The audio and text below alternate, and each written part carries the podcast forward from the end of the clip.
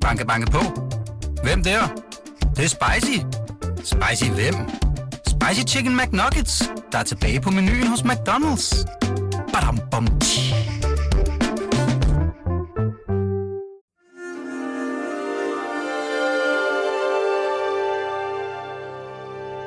Her kommer en artikel fra Weekendavisen. Den nu 63-årige Karen Schulz var en af Danmarks allerførste kvindelige kampsoldater, og hun synes, at værnepligt for kvinder er en rigtig god idé. Hun ved, at kvinder i forsvaret har ført en lang og brutal kamp for at blive taget alvorligt. Hør Mads Dagehøjs store interview med Karen Schulz her, og lyt også til alle Weekendavisens artikler på weekendavisen.dk. God fornøjelse.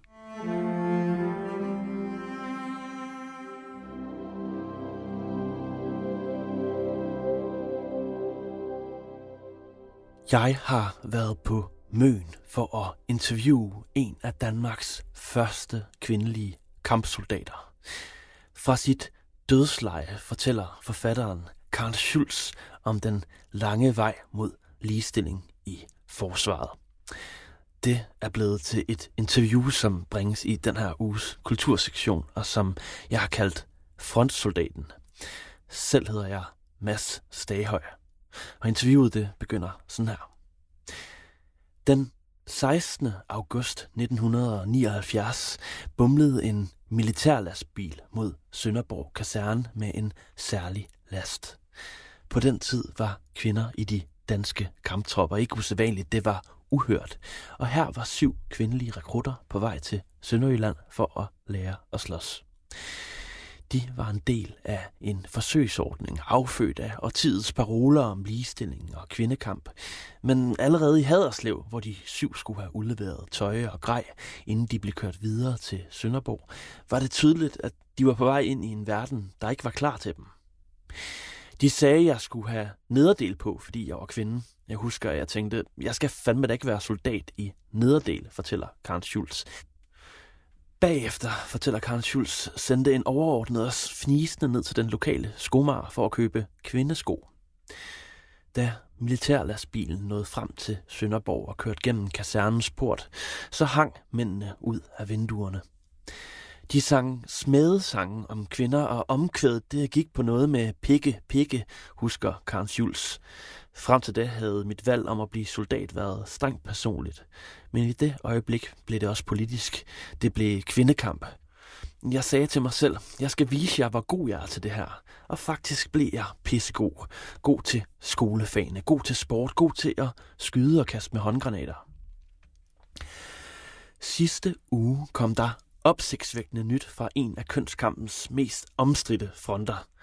Op mod det historiske forsvarsforlig, der forhandles over de næste måneder, tegner sig for første gang et politisk flertal for at indføre værnepligt for kvinder, som man allerede har det i lande som Israel, Norge og Sverige.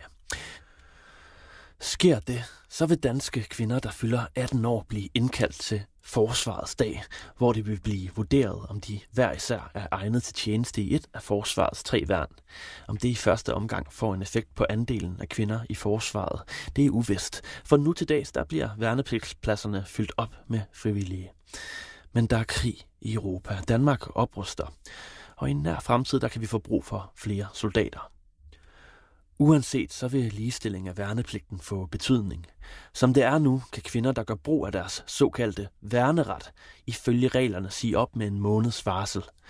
De behøver ingen undskyldning for at droppe ud. Men i værnepligt, derimod, de skal have betydelige psykiske eller fysiske grunde til at stoppe, for krig er som bekendt alvorligt. Og netop den forskelsbehandling gør, at kvinder i forsvaret gennem årtier har følt, at de ikke er blevet taget alvorligt, siger den i dag 63-årige forfatter Karen Schulz mig i sit hjem på Møn. Så længe vilkårene ikke er lige, opnår kvinder ikke fuld legitimitet i forsvaret. For mænd har en jargon, hvor de siger til kvinder, at de jo bare kan tage hjem, når de ikke gider mere. At det er en gratis omgang for kvinder at vælge forsvaret. Vi skal tage det argument fra mændene, og det gør vi ved at udsætte kvinder for samme pres som dem og sende budskabet. Din værnepligt var fire måneder, og du skal fucking blive, og hvis du slipper ud herfra inden, så er det fordi, du bliver psykisk syg eller får en skade. Schulz hun tilføjer uden at blinke. I dag kommer der også frivillige kvinder ind i forsvaret, bare for at få en oplevelse. Men man skal ikke ind i forsvaret for at få en oplevelse. Så tror de, at de kan være soldater med deres akrylnegle og buede øjenvipper, som er så lange, at det ligner sådan noget pynt, vi brugte som faste lavnsrig, da jeg var barn. De kvinder skal ikke i forsvaret. Karen Schulz hun blev en af landets første kvindelige kampsoldater og fik 183 mænd under sin kommando som kompagnichef i Vordingborg. Fantastisk følelse, det kunne jeg godt unde enhver kvinde at prøve, som hun siger, inden hun fyldte 30 år. Efter en 12 år lang karriere i forsvaret blev hun psykolog og har siden udgivet flere fagbøger og romaner. Helt frem til 2006 var hun reserveofficer i herren. Karen Schulz følger debatten om værnepligt for kvinder tæt. Sagen er, at hun snart skal dø. Lægerne siger, at hun har kraft i stadie 4. Og så gør man sine prioriteter op. Der er ikke så meget i livet, der er så vigtigt mere. Men den her sag er vigtig for mig at snakke om, siger hun. Det handler om, at mit eget levede liv skal give mening.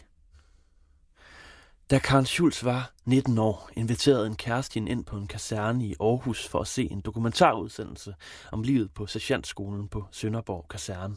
Hun sad omgivet af mænd i en halvbue om fjernsynet. Året var 1978.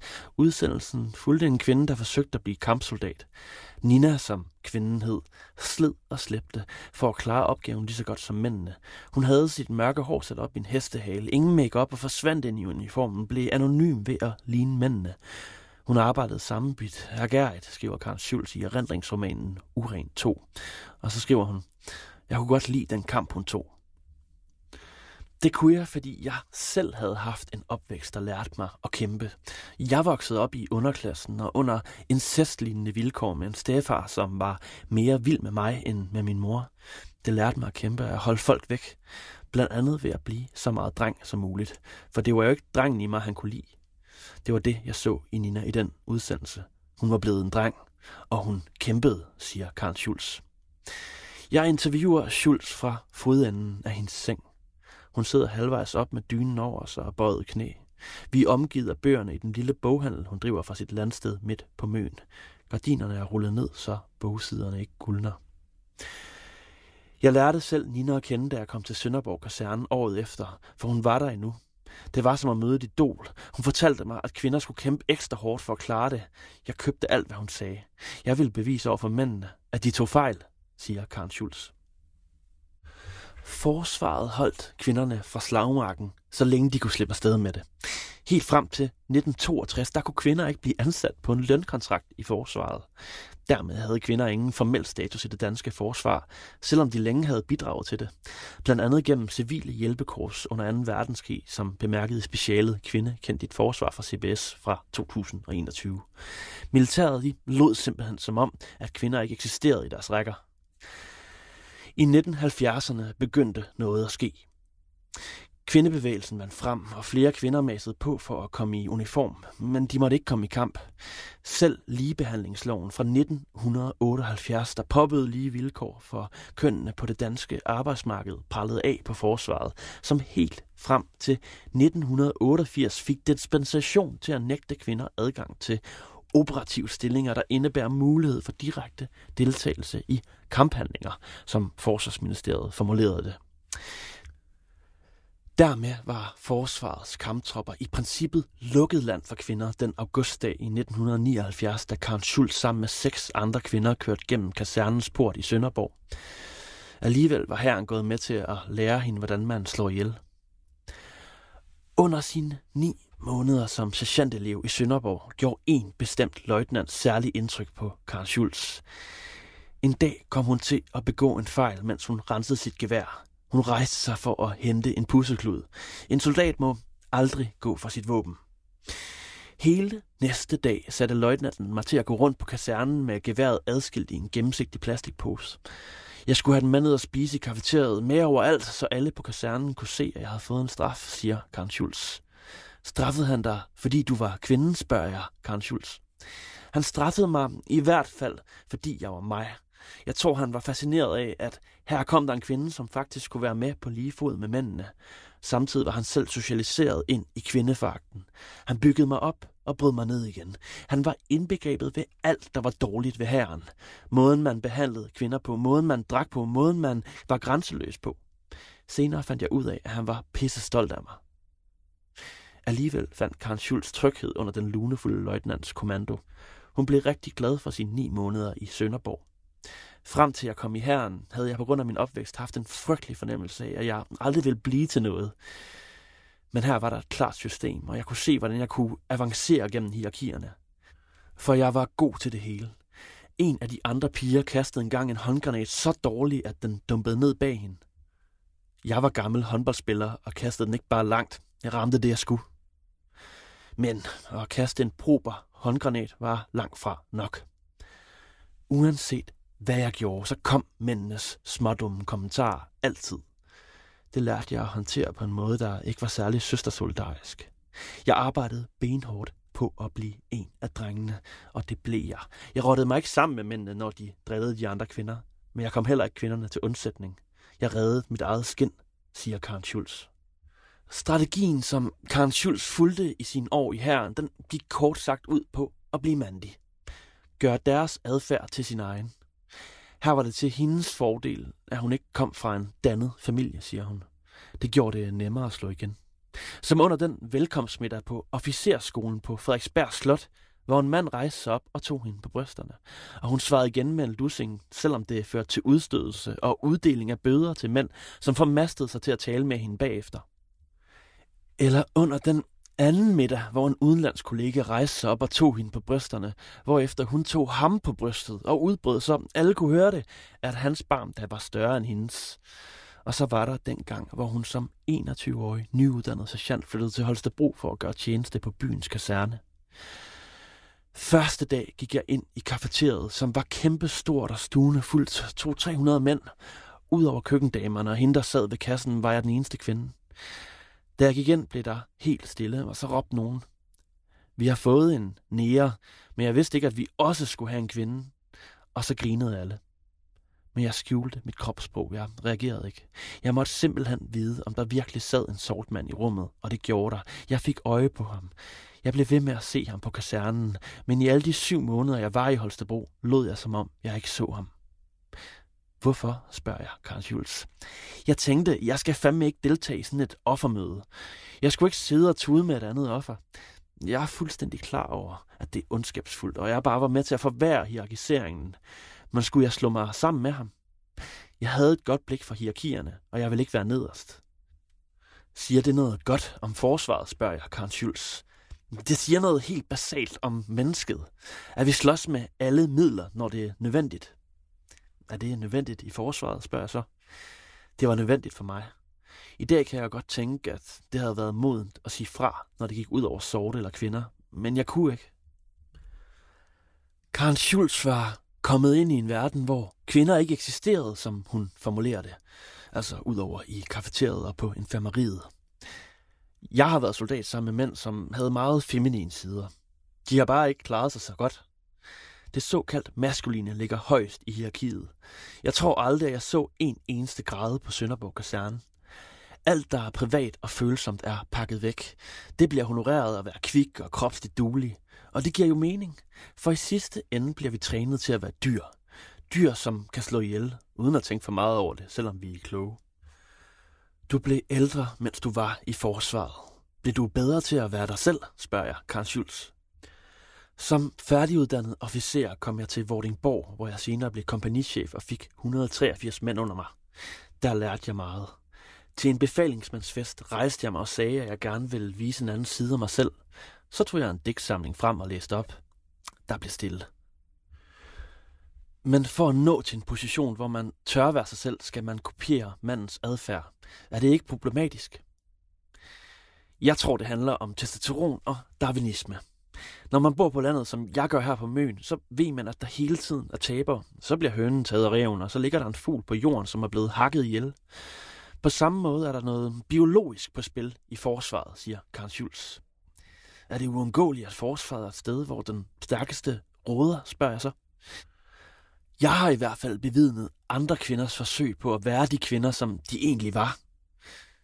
Det var kvinder, som ikke udviste den råhed og brutalitet, jeg selv har de begik sig sgu ikke. Får Danmark værnepligt for kvinder, kommer vi ifølge Schultz til at se, at en del af dem vil ende med at blive sendt hjem igen. Nogle vil ikke have den fornødne styrke, men der vil også være kvinder, som kommer til at hænge sig i, at nogen fornærmer dem og bruger et groft sprog. Vidighederne handler ikke kun om kvinder. De handler også om at slå ihjel. Som soldat kommer man ud i sindets syge afkrog, og kan man ikke bevare sig selv i det, så klarer man den simpelthen ikke. Er det sværere for kvinder end for mænd, spørger jeg. Ja, for flere kvinder end mænd er udfordret på det rent fysiske plan. Og så er der færre kræfter til at klare det mentale, svarer Karl Schulz. I begyndelsen af 90'erne skiftede Karl Schulz spor. Efter 12 år i forsvaret, der kulminerede med stillingen som panserinfanterichef for et kompani på Vordingborg Kaserne, stoppede hun og begyndte at læse psykologi. Selvom jeg havde været i herren i så mange år, skulle jeg altid bevise mig selv forfra igen, fordi jeg var kvinde, siger hun. I dag har Schulz følelsen af, at der var et stykke arbejde, hun ikke selv fik gjort færdigt i forsvaret. Når man ligger for døden, kan der opstå et behov for at samle løse ender, at binde sløjfer. Det er derfor, det betyder så meget for hende, at værnepligten ser ud til snart at gælde for kvinder. Mændene lå mig høre for, at der ikke blev stillet de samme krav til mig som til dem. Det å var altid på mine skuldre, siger hun. Nogle af dem var måske misundelige over, at hun var en kompetent soldat. Men, siger hun, andre tilhørte en ganske særlig kategori af mænd i forsvaret. Dem, som man har afvist. Det er noget, man skal lære meget tidligt at behandle med særlig stor forsigtighed som kvinde. Afviser du en mand i forsvaret, så har du en fjende for livet. Han vil gøre alt, der står i hans magt for at ødelægge dig.